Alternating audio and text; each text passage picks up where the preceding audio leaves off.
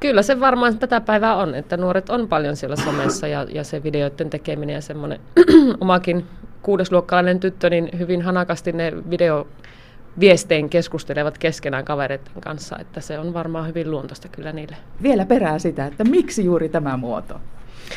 No haluttiin kokeilla jotain ihan erilaista uutta. Saataisiin vähän näkyvyyttä senkin myötä, että ajatellaan eri tavalla ja kannustetaan siihen tämmöiseen erilaiseen ajatteluun ja sitä myötä saataisiin sitä näkyvyyttä sitten. Yrityksissä niin siellähän on paljon muutakin kuin sitä metallityön tekemistä ja sorvaamista ja hitsaamista, että siellä on paljon muutakin. Ja digitaalisuus on yksi sellainen asia, mikä vyöryy myös teknologiateollisuudessa aika voimakkaasti siellä yrityksissä ja tavallaan pitäisi saada heitäkin ottamaan niitä työkaluja yhä enemmän käyttöön, että tavallaan oltaisiin siinä ajan hermolla, että ei tehty mitään nimettyjä paikkoja, mitä haetaan, vaan tavallaan he voisivat itse miettiä, että mikä olisi semmoinen, mitä he voisivat niin kuin tarjota yrityksille, missä he ovat hyviä. Ja siltä kannalta lähteä sitten hakemaan sitä kesätyötä. Mitä voi ysiluokkalainen teillä tehdä?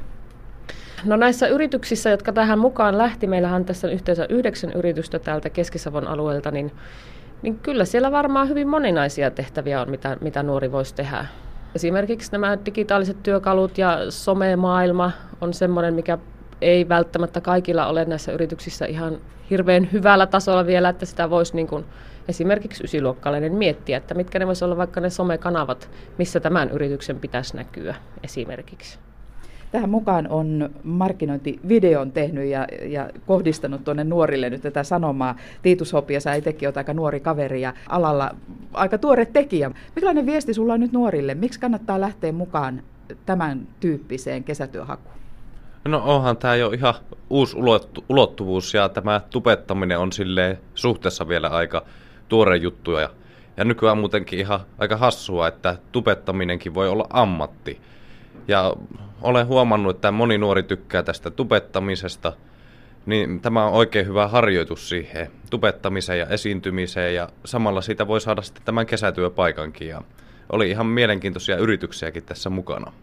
Mitä sulla itsellä sieltä nousi mieleen tai jäi mieleen, että minkä tyyppisiä töitä voisi näille ysiluokkalaisille olla?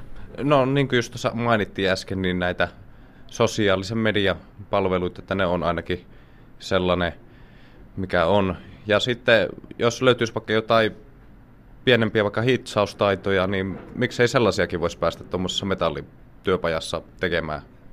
Minkälainen on hyvä ja myyvä video itsestä? No kyllähän sen pitäisi olla semmoinen lyhyt ja ytimekäs.